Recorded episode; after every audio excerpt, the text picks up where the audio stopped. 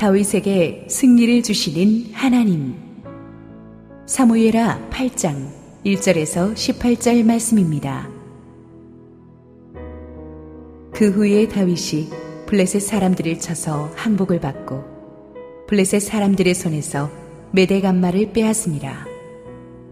다윗이 또 모압을 쳐서 그들로 땅에 엎드리게 하고 줄로 재어 그 두 줄 길이의 사람은 죽이고 한 줄 길이의 사람은 살리니 모압 사람들이 다윗의 종들이 되어 조공을 드리니라.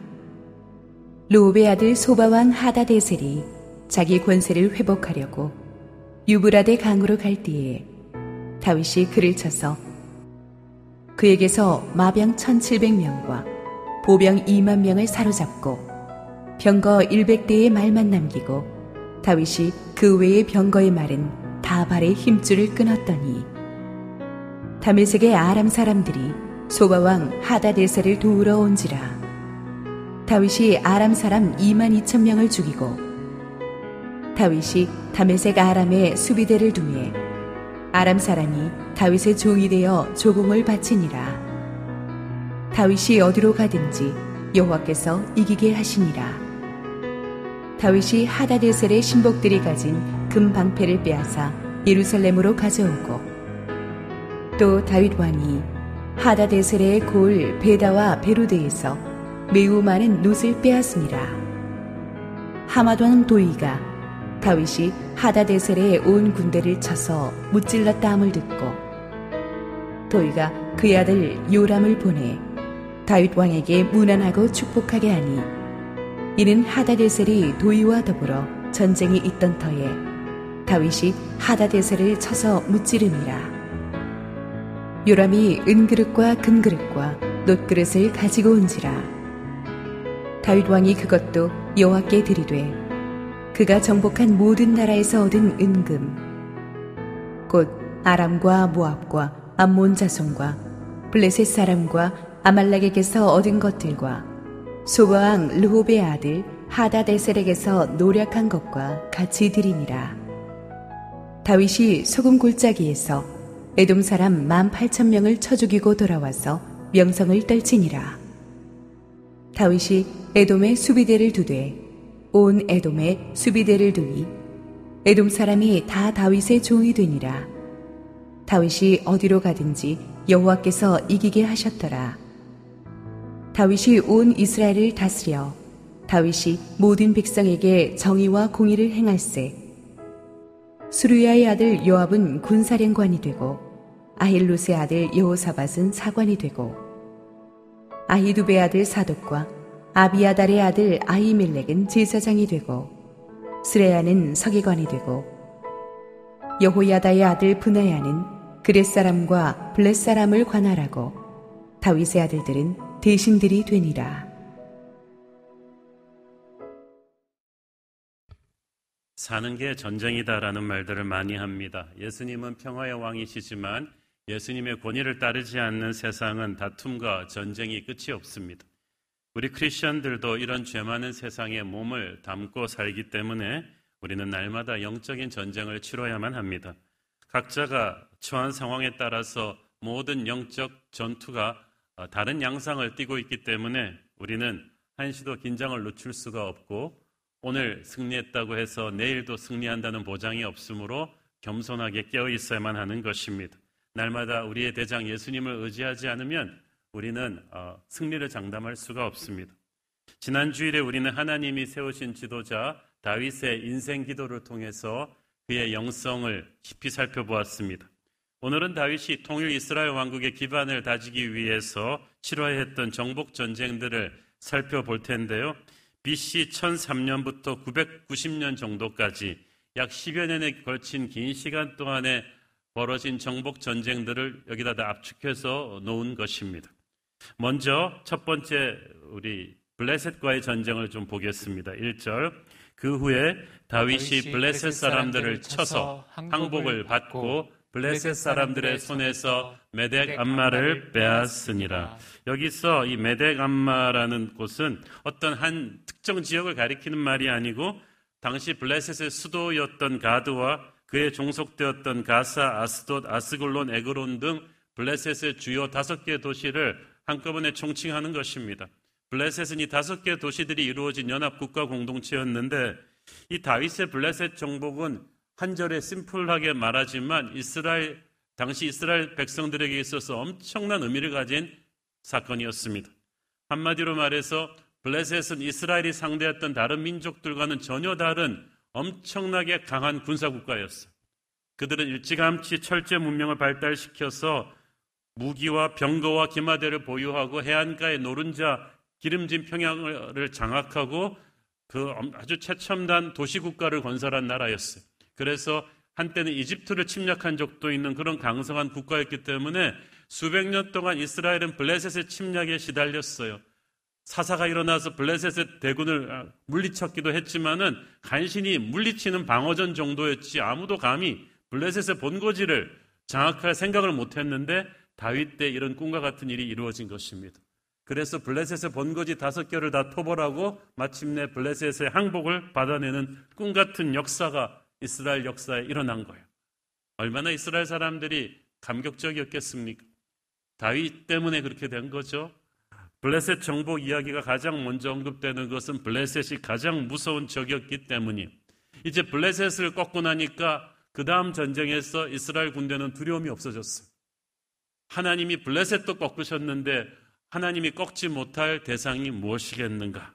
우리가 예수님의 깃발 아래 서면 지금껏 우리가 넘어설 수 없다고 생각했던 불가능한 적도 능히 무너뜨릴 수 있을 줄 믿습니다.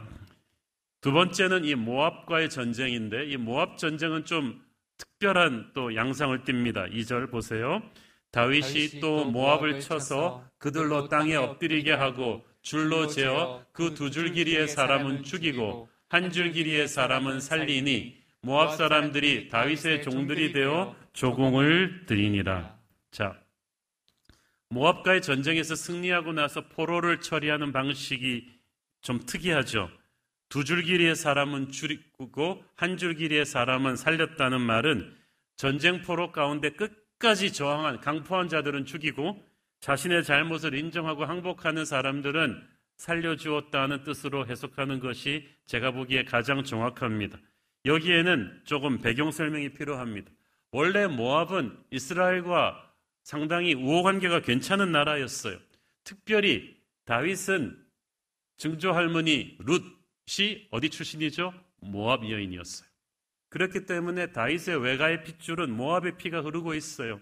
그래서 그런지 몰라도 다윗이 사울 왕에게 쫓겨 다닐 때 다윗이 자기의 가족을 모압 영토에다가 피신시켜서 모압이 보호해 주었던 그런 좋은 기억도 있습니다. 그런데 왜 다윗이 모압과 전쟁하게 되었을까요? 다윗이 은혜를 원수로 갚는 사람은 아닌데 말이죠. 그것은 분명히 다윗과 친근하던 모압 왕이 죽고 새로운 왕이 들어서서 다윗을 배신하고 다시 다윗의 등에 칼을 들이댄 것입니다. 그래서 다윗이 배신한 모압군을 정벌하고 난 뒤에 포로들을 놓고 어떤 이들은 배신한 자들이고 어떤 이들은 단순 가담자들인지 옥석을 가린 거예요. 그리고 진짜 은혜를 배신한 사람들은 처형하고 단순 가담자들에게는 용서하고 다시 기회를 베푼 것입니다. 모압의 케이스는 그렇기 때문에 다윗이 감정적으로 굉장히 처리하기가 쉽지 않은 적이었어요. 우리도 어제까지 친구였다가 갑자기 배신하는 이런 적을 다루어야 될 때가 있습니다. 감정적으로 힘들었을 거예요. 그러나 나라를 위해서 해야 되는 일이죠. 그래서 다윗이 최대한 감정을 절제하면서 전쟁은 이기되 단순 가담자인 선동당한 포로들은 살려주는 관대함을 베푼 것입니다.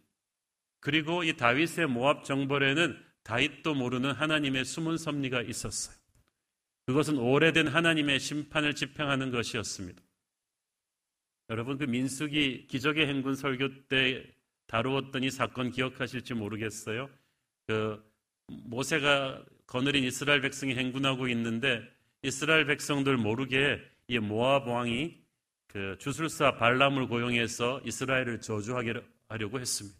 하나님께서 역사하셔서 그 주술사 발람의 입술을 비틀어서 오히려 이스라엘을 축복하게 하시더니 그것을 사주한 모압 왕에게 저주를 선포하죠. 네가 이렇게 하나님의 백성을 뒤에서 음해 저주했으니 세월이 흐른 뒤에 반드시 하나님의 심판의 칼이 너희 민족에게 떨어질 것이다. 그리고 수백 년 뒤에 바로 다윗이 그 심판의 칼로 쓰임 받았어요. 그 다윗은 모르고 있었지만 하나님께서는 다윗으로 하여금 이때까지 쌓여온 하나님의 진노를 집행하는 도구로 쓰신 거예요. 우리도 영적 전쟁을 할 때 우리도 모르는 아주 오랜 옛날부터 쌓여온 영적인 어둠까지 다 쓸어버려야 될 때가 있습니다. 그러나 그것을 우리가 할 수 있다면 참 감사한 일이죠. 하나님께서 저와 여러분도 다윗처럼 그렇게 써주셔서 우리도 모르는 옛날부터 쌓여온 어둠과 죄의 권세를 몰아내는 그런 도구로 쓰임받게 되기를 바랍니다. 세 번째 전쟁도 또 다릅니다. 어, 소바왕 하담 에스텔과 이 아람군과의 전쟁인데 3절 4절 보십시오. 르호베 아들 소바왕 하댓 에살이 자기 권세를 회복하려고 유브라데 강으로 갈 때에 다윗이 그를 쳐서 그에게서 마병 1700명과 보병 2만 명을 사로잡고 병거 100대의 말만 남기고 다윗이 그 외의 병거의 말은 다 발에 힘줄을 끊었더니 자 소바는 일본 국수 이름이 아니고 유브라데강 근처 그러니까 이스라엘 북부의 다메섹과 하마 사이에 위치한 아람 족속의 나라입니다. 아람 족속은 그때까지 하나의 거대한 나라를 갖고 있다기보다는 이런 작은 소국가들이 모여서 또그 어, 영향력을 갖고 있었는데 이 하다메셀이 다스리는 이 소바가 이 하다네센이라는 걸출한 지도자를 만나서 이제 다른 모든 작은 아담 국가들에게 지도적인 영향력을 행사하게 된 것 같아요. 자기 권세를 회복하려고 이 말이 무슨 말이냐면 그때까지 아람 부족들의 전력은 이스라엘에게 항상 그 어, 뒤쳐 있었기 때문에 사울 왕 때까지만 해도 굉장히 이스라엘의 지배를 받는 그런 형국이었어. 그래서 언제쯤 이스라엘을 이제 물리치고 자기들이 북쪽의 세력을 장악하나 노심초사하고 있었어요. 그런데 하담 에셀이라는 걸출한 군주가 제가 보기에는 아람 그 국가 내에서는 아마 100년에 한 번 나올 것 말까 걸출한 군주가 나온 것 같아요. 하단 에셀이라는 이름도 그의 도움은 하닷 태양신이라는 것으로 봐서 정말 뛰어난 그 군주였던 것 같습니다. 그는 이스라엘의 지배를 몰아내기 위해서 당시 최첨단 무기인 말과 병거들을 대고 들여와서 오랜 세월 이스라엘에 대한 복수를 준비했던 것 같습니다. 그래서 이제 사울이 죽고 다윗이 사울과 내전을 치르면서 이제 막 통일 이스라엘의 깃발을 들어올릴 때 아직 이스라엘이 모든 게 안정되지 않았다 싶으니까 대군을 일으켰던 거예요.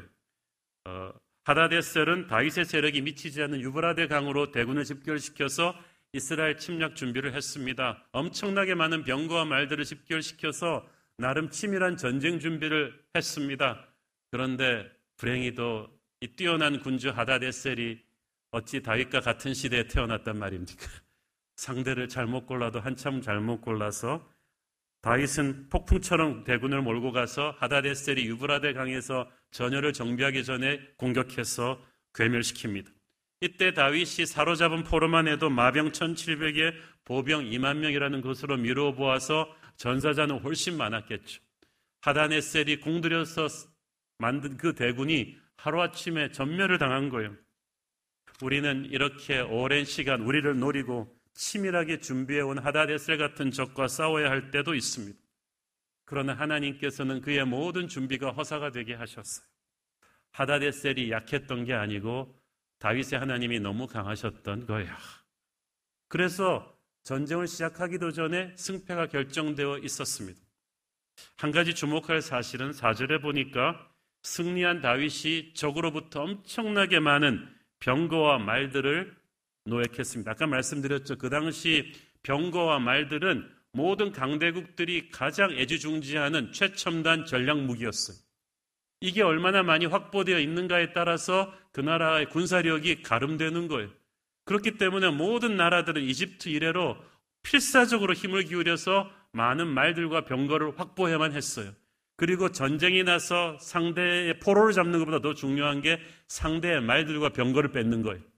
그래서 고스란히 이쪽 전력으로 하는 것이 모든 그 당시 전략의 기본이었는데 아 다윗이 하다네셀이 그렇게 공을 들여 만들어 놓은 그 많은 말들과 병거를 전쟁으로 하루아침에 쉽게 얻어놓고 나서 어떻게 합니까? 말들의 힘줄을 다 끊어버립니다. 의존용으로 쓸 100마리만 빼놓고 힘줄을 다 끊었다는 것은 적도 못 쓰고 아군도 안 쓰겠다는 거죠. 다윗의 장군들은 깜짝 놀랐을 거예요. 아니 어떻게 이런 일을 하십니까? 이 말들이 있으면 우리가 또 새로운 중동의 이런 강자로 군림할 수 있는데 왜 이 아까운 말들을 힘줄을 다 끊으시는 것입니까? 이것은 다윗이 일찌감치 모세를 통해서 주신 하나님의 말씀을 그대로 순종하는 것이었어요. 다윗이 참 훌륭한 사람이 그때 하나님께서 모세에게 말씀하시기를 훗날 너희들이 왕을 세우거든 이렇게 하라고 하신 말씀이 있었어요. 신명기 17장 15절 16절 읽습니다. 반드시 네 하나님 여호와께서 택하신 자를 네 위에 왕으로 세울 것이며 네 위에 왕을 세우려면 네 형제 중에서 한 사람을 택할 것이요 네 형제 아닌 타국인을 네 위에 세우지 말 것이며 그는 병마를 많이 두지 말 것이요 병마를 많이 얻으려고 그 백성을 애굽으로 돌아가게 하지 말 것이니 이는 여호와께서 너희에게 이르시기를 너희가 이후에는 그 길로 다시 돌아가지 말 것이라 하셨음이며 병마를 많이 두지 말라. 그 당시 전략의 기본을 뒤엎는 말씀을 하나님께서 하십니다. 왜? 이스라엘 군대가 이방 군대들처럼 병거와 말에 의지하고 하나님을 의지하지 않게 될 것을 경계하신 거예요. 여러분, 세상은 우리에게 끊임없이 우리를 지켜줄 병거와 말을 확보하라고 합니다. 오늘날 버전의 병거와 말은 부동산, 은행 계좌, 우리의 주식, 우리의 인맥, 하나님께서는 그것들을 갖게 되면 자연스럽게 갖고 있지만 느슨하게 잡고 있으라고 하시고 집착하지 말라고 하세요. 내려놓으라고 하세요. 그것들이 나를 지켜줄 것이라는 생각을 하지 말고 하나님의 손을 잡으라고 하십니다. 그것은 올 수도 있고 갈 수도 있는 거예요. 그런데 우리가 인간적으로 우리를 지켜줄 말들을 많이 두게 되면 그만한 대가를 치르게 돼요. 여러분 삶을 심플하게 단순화하십시오. 말들을 그렇게 필사적으로 확보하고 거기에 집착하고 움켜쥐려고 하지 말고 자꾸 내려놓는 연습을 하셔야 됩니다. 덜 소유하고 덜 주장하고 하나님께 더 의지하는 거예요. 그래야 하나님이 우리의 힘이 되어 주실 것입니다. 하다데셀이 확보한 그 많은 말들이 하다데셀을 지켜줬나요? 아, 망했잖아요. 다윗한테 말도 없는 말 없는 다윗 말, 말이 없 경고와 말들이 우리를 지키는 것이 아니라는 것을 다윗이 보여주었죠. 자, 다시 전쟁으로 돌아와서 하다데셀은 그렇게 다윗에게 대패했지만 문제는 다윗이 생각하지도 못한 아람 진영의 저항의 불씨가 또 남아 있었어요. 5절 6절 읽습니다.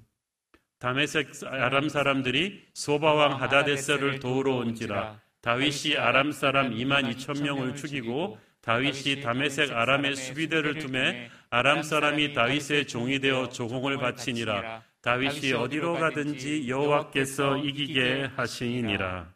자, 다메섹 아람 사람들은 다메섹을 수도로 해서 작은 나라를 이루었던 이 소바 말고 또 다른 아람의 국가를 가리키는데 이들이 아마 소바 왕 하다 에셀과 이렇게 형제 동맹을 맺고 있었던가 보죠. 그래서 하다데셀이 대패했다는 말을 듣고 구원군을 급파한 것 같아요.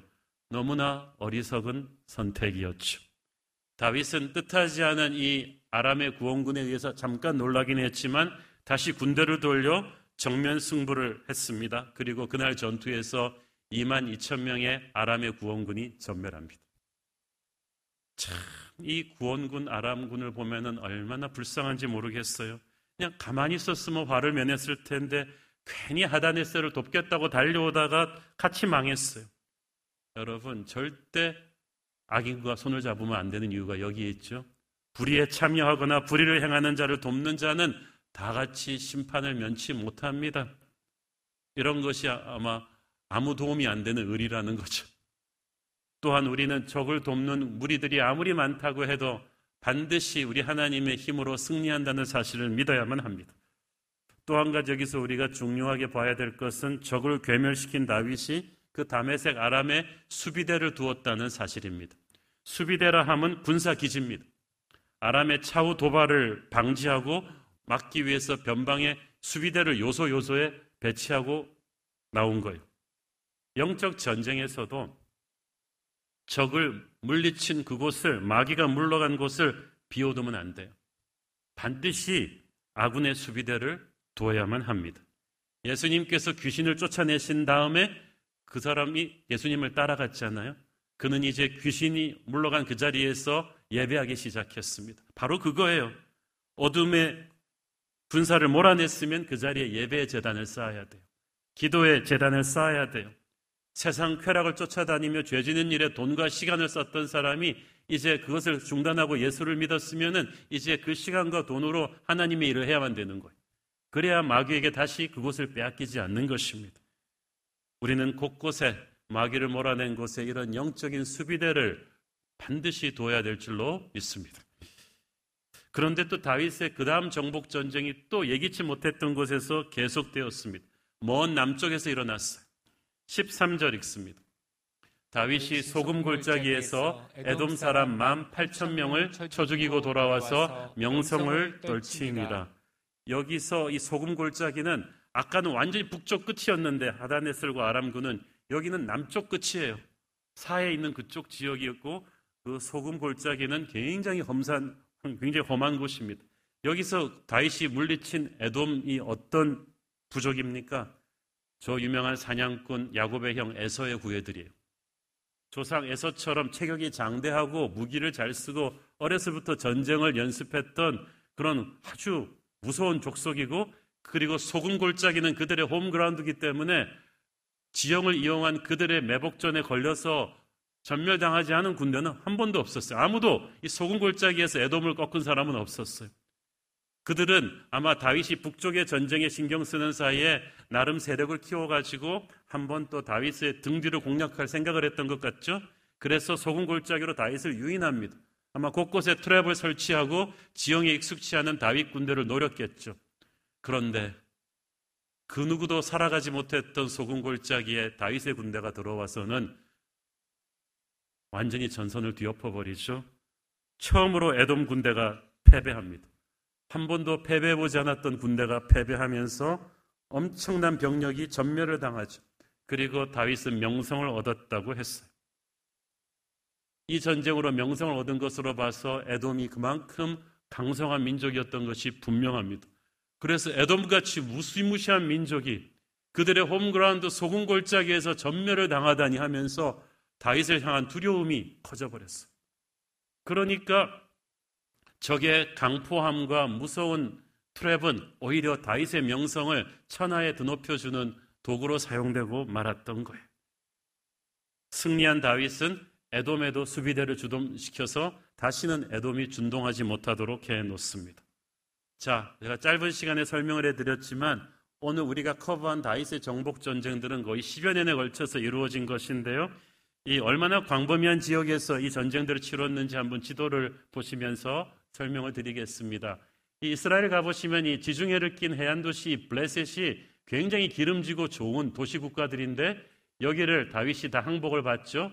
그리고 이 모압 전쟁을 승리로 이끈 다음에 북상에서 유브라데 강에서 운집했던 이 소바의 하다네셀의 대군을 괴멸시키고 그 노시 많은 그 지방에서 또 노을 많이 가지고 옵니다. 돌아온 아, 아람의 구원군도 물리쳤는데 또 에돔이 준동한다는 말을 듣고 군대가 쫙 내려와서 소금 골짜기에서 에돔을 또 괴멸시킨 거예요. 그러니까 지금 이스라엘 전체 영토가 우리나라 대한민국 남한의 한 조금 작은 정도인데 그래도 그 당시에 이 넓은 땅을 다윗이 다니면서 다 평정하고 이제 통일 이스라엘 국가의 완전히 기반을 다져 놓은 것이 자 6절 후반부하고 14절 후반부 말씀에서 다윗의 이 백전백승하는 승리의 비결을 우리가 볼 수가 있죠. 14절 후반부 보십시다. 다윗이 어디로 가든지 여호와께서 이기게 하셨더라. 어디로 가든지 이 말은 무슨 말이냐면 어떤 지형에서 싸우든지 어떤 적의 홈그라운드에서 싸워도 상관없었다는 거예요. 어떤 군대와 싸우든지 산악전이든 평야전이든 상관이 없고 낮에 싸우건 밤에 싸우건 상관이 없었고 정규군과 싸우든 게릴라들과 싸우든 상관이 없었고 기마병, 보병 상관이 없었다는 거예요. 그 지역 토박이들이 치밀하게 무기를 준비하고 지형을 이용해서 덫을 놓고 기습해도 소용이 없었어요. 다윗이 이쪽에 적과 싸우는 동안 등 뒤에서 다른 쪽에 구원군이 몰려와서 기습해도 그래도 소용이 없어요.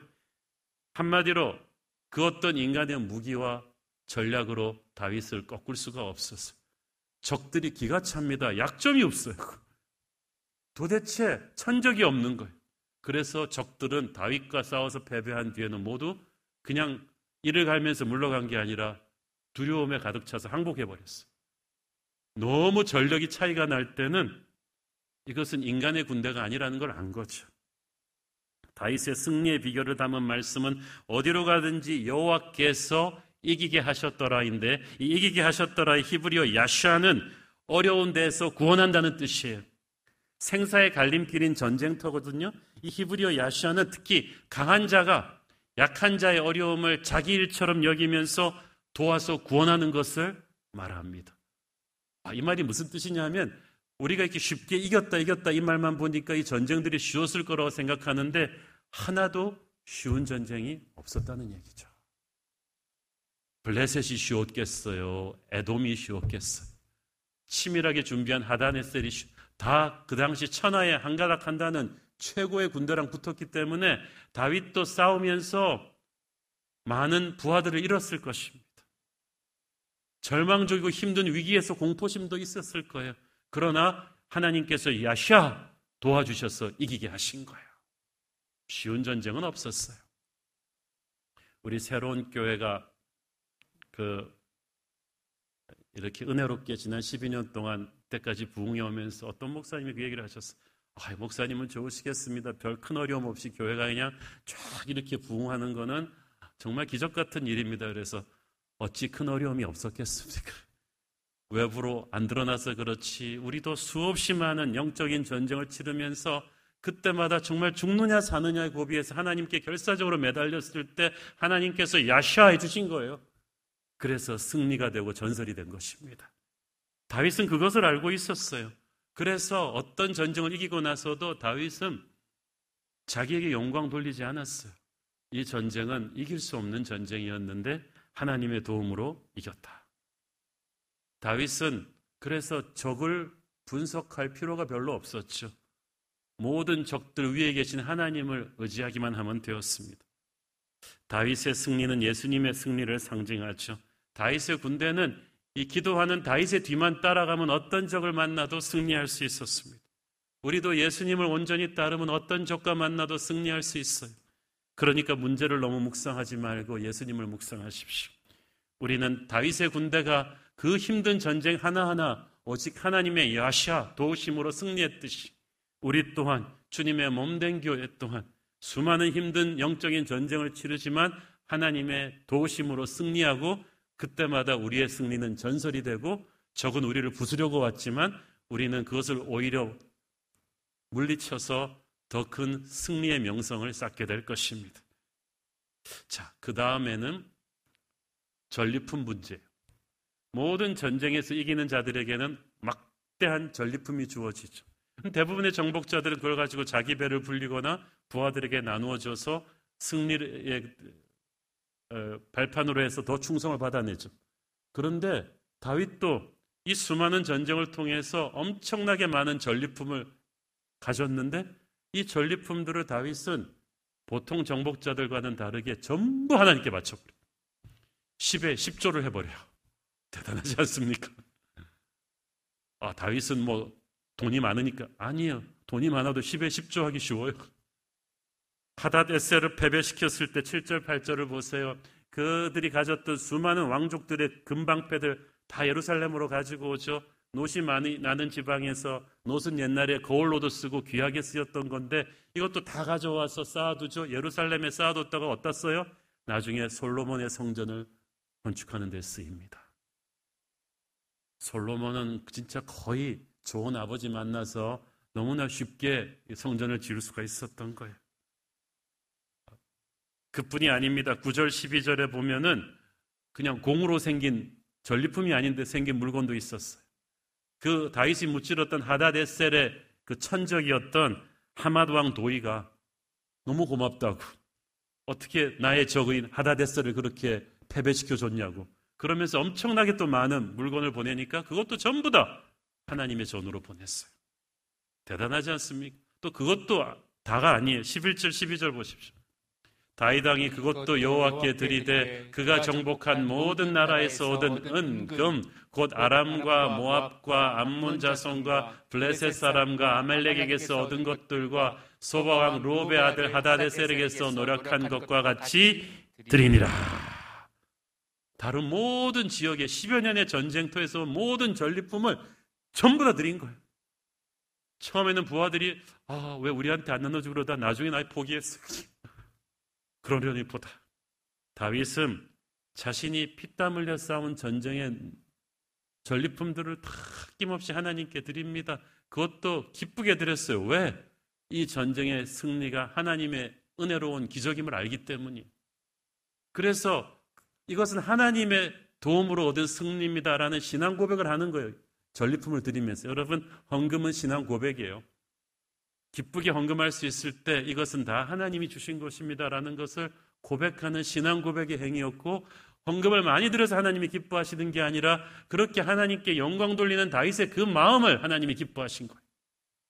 무력이 없고 겸손하고 주께 영광 돌릴 지 않은 다윗을 왜 하나님이 평생 총애하셨는지 조금 이해가 갑니다. 이 정도 10여 년의 정복 전쟁에서 승승장구했으면요. 보통 그 당시 문화로 볼 때 거의 전쟁의 신으로 다윗을 떠받들었을 거예요. 그런데 다윗은 그렇게 하지 않았어요. 하나님이 하신 것이지 내가 한 게 없지 않나? 영적인 겸손을 유지했어요. 사울은 사리사욕 채우기 바빴죠. 한 번만 이기면 우쭐해가지고 전리품 가지고 뭐 기념비 세워서 자기를 칭찬하고 근데 다윗은 모두 하나님께 바치니까 부하들끼리도 뭐 농공 행상하면서 경쟁할 일도 없고 자식들이 재산 싸움할 일도 없어요. 우리가 하나님에게 이렇게 모든 영광을 돌릴 때 주님이 영광 받으시는 거예요. 교회도 모든 승리의 영광을 하나님께 돌려야 합니다. 우리의 죄가 어떻게 용서받았습니까? 하나님의 은혜로. 우리가 어떻게 하나님의 자녀의 권세를 갖게 되었습니까? 하나님의 은혜로. 우리가 어떻게 주의 임재 앞에 나가 감히 예배하고 기도할 수 있게 되었습니까? 하나님의 은혜로. 우리가 어떻게 악한 마귀가 건드리지 못하는 존재가 되었습니까? 하나님의 은혜로. 우리가 어떻게 이렇게 사랑과 은혜가 충만한 교회 공동체의 일원이 되었습니까? 하나님의 은혜로. 그래서 그 하나님 은혜에 감격해서 우리의 찬양과 헌금과 시간을 아낌없이 드리는 게 그게 바로 예배인 것입니다. 할렐루야. 다윗은 전쟁에 능한 왕이었으며 승리의 근원인 하나님께 아낌없이 바칠 줄 아는 예배자였죠. 세 번째로 그는 하나님의 정의와 공의로 다스린 지혜로운 통치자였어요. 다윗은 수많은 정복 전쟁을 통해 이스라엘의 영토를 어, 전무후무하게 넓혀 놓았습니다.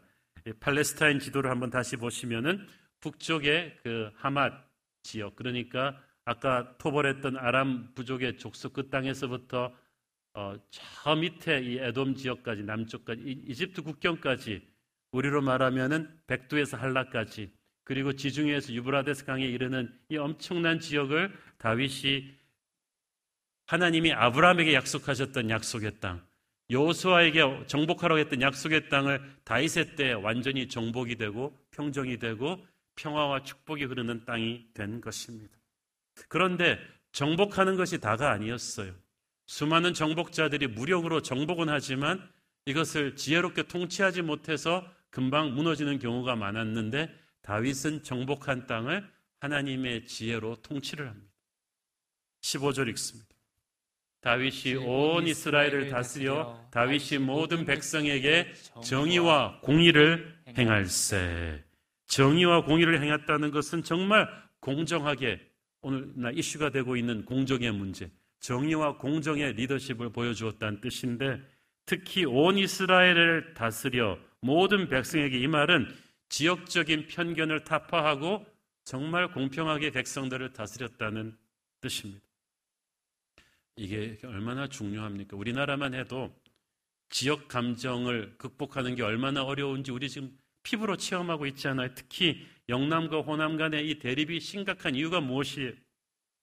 우리 정치 역사에서 어느 특정 지역의 사람들이 권력 잡고 나면은 너무 노골적으로 예산 배정이나 인재 등용에 있어서 자기 지역 사람들만 편애하다가 분노가 생긴 다른 지역 사람들이 자기들이 정권 잡으면 똑같이 정치 보복하기 때문 아니에요. 그래서 아직까지 서로 간의 분노와 갈등이 끊어지질 않는 거예요. 이스라엘도 그랬어요. 열두 지파가 각각 나누어서 그 수백 년 동안 약속의 땅 다른 부분을 점령하고 살았어요. 지파 간의 갈등이 극심했습니다. 그런데 사울 왕이 왕이 됐을 때도 이걸 타파해야 되는데 사울 왕이 열두 지파를 통일하고 나서도 자기 민족 베냐민만 챙겼어요. 모든 요직은 베냐민이 독식하게 하고 하니까 사울 왕 때도 나라가 어지러웠는데 다윗이 이제 그걸 끝낸 거예요. 모든 백성을 공평하게 공정하게 다스린 왕이 처음 태어난 것입니다. 그가 모든 백성을 정의와 공의를 행했다는 것은 남녀 차이, 신분의 빈부 차이를 가리지 않고 공의로운 정치를 했다는 뜻입니다. 10편 72편에 보면 다윗이 얼마나 가난하고 소외된 백성들을 사랑하고 온정을 베풀었는지를 알 수가 있죠. 우리는 힘을 가질수록 이렇게 공정하고 사랑이 있는 통치를 해야 되는 거예요. 그리고 다윗은 이제 훌륭한 인사를 합니다. 인사가 만사라고 했는데 다윗의 그 정부의 중요한 요직들에 어떤 사람들을 배치했는지 16절 28절에 대표적인 인물만 쭉 나오죠. 군대 총사령관 요압, 또 국가의 중요한 행정 업무를 기록하는 사관 요사밧, 예배를 총괄하는 제사장 사독과 아히멜렉, 나라의 행정 업무를 총괄하는 스라야, 그리고 그렛 사람과 블렛 사람의 용병대를 이끌고 다윗의 곁을 지킨 시위대장인 브나야 이들 핵심 관료로 임명된 사람들의 특징은 모두 하루아침에 하늘에서 떨어진 사람들이 아니라는 거예요. 이름들을 보면 우리가 trace 할 수가 있는데 10여 년이 넘도록 다윗의 광야 시절부터 신실하게 다윗과 동고동락하면서 이 자기에게 주어진 일들을 해낸 책임감 있는 인물들이었어요. 처음에 시작할 때는 볼품없는 사람들이었지만 다윗과 함께 지내면서 다윗 리더십 밑에서 나라를 떠받칠 동량으로 빚어진 사람들이 다윗은 그래서 세월이 걸쳐서 검증된 사람들을 다윗 왕국의 중요한 직분자로 세워준 것입니다. 근데 직분은 특권이 아니라 책임이죠. 이들 중에는 끝까지 다윗의 기대를 저버리지 않고 초지일관한 사람들도 있지만 또 안타깝게 요압처럼 끝에서 무너진 사람도 있어요.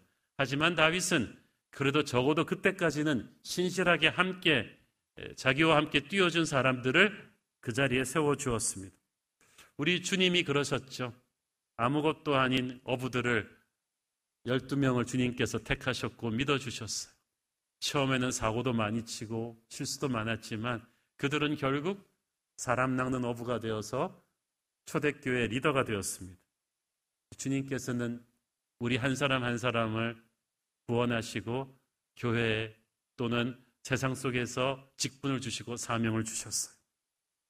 그리고 맡은 자들에게 구할 것은 충성이라고 하셨어요. 물론 우리 중에 많은 수가 끝까지 그 사명을 감당하지 못하고 쓰러지고 실패하여 주님을 실망시킬 수도 있습니다. 그런데 주님은 그 위험을 감수하셨어요. 우리를 지금도 믿어주시고 세워주고 계십니다. 우리도 기도하면서 다윗의 신하들처럼 끝까지 주의 나라에 귀하게 쓰임 받았으면 좋겠습니다. 다윗의 거룩한 통치로 인해서 백성들은 평안과 복을 누렸어요. 다윗의 승리로 인해서 그들은 승리했고 다윗의 아낌없이 드리는 예배로 인해서 그들은 함께 예배자들이 되었고 다윗의 지혜로운 통치 밑에 있으면서 그들은 자기의 사명을 감당할 수 있는 하나님의 나라 용사들이 되었어요. 우리도 그렇습니다. 우리는 예수님의 승리와 함께 우리도 승리하는 군대가 되었고 예수님 대제사장이신 예수님의 예배 뒤를 따라가며 우리도 하나님 앞에 가는 예배자가 되었고 예수님의 통치 밑에서 우리는 평안의 삶을 누립니다. 그러므로 우리 인생의 어떤 영역이든지 예수님의 통치 밑으로 다 밀어 넣어야만 합니다.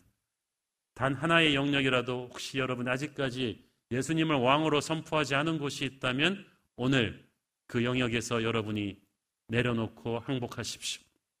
여러분의 돈 문제, 자녀 교육 문제를 아직까지 예수님이 왕이 아니고 자기가 왕이라고 생각하고 있다면 빨리 그걸 털어버리시고 예수님이 왕이 되어 달라고 선포하십시오. 우리의 모든 인생 영역에 예수를 우리의 왕으로 온전히 선포할 때 주님이 주시는 축복이 우리의 삶을 에워쌀 줄 믿습니다. 기도하겠습니다. 주님 은혜를 감사합니다. 다윗의 승리, 다윗의 예배, 다윗의 통치, 그것이 예수님의 승리, 예수님의 예배, 예수님의 통치이심을 믿습니다. 예수님이 우리의 왕이 되어 주셔서 우리를 승리하게 하옵소서. 예수님 이름으로 기도했습니다. 아멘.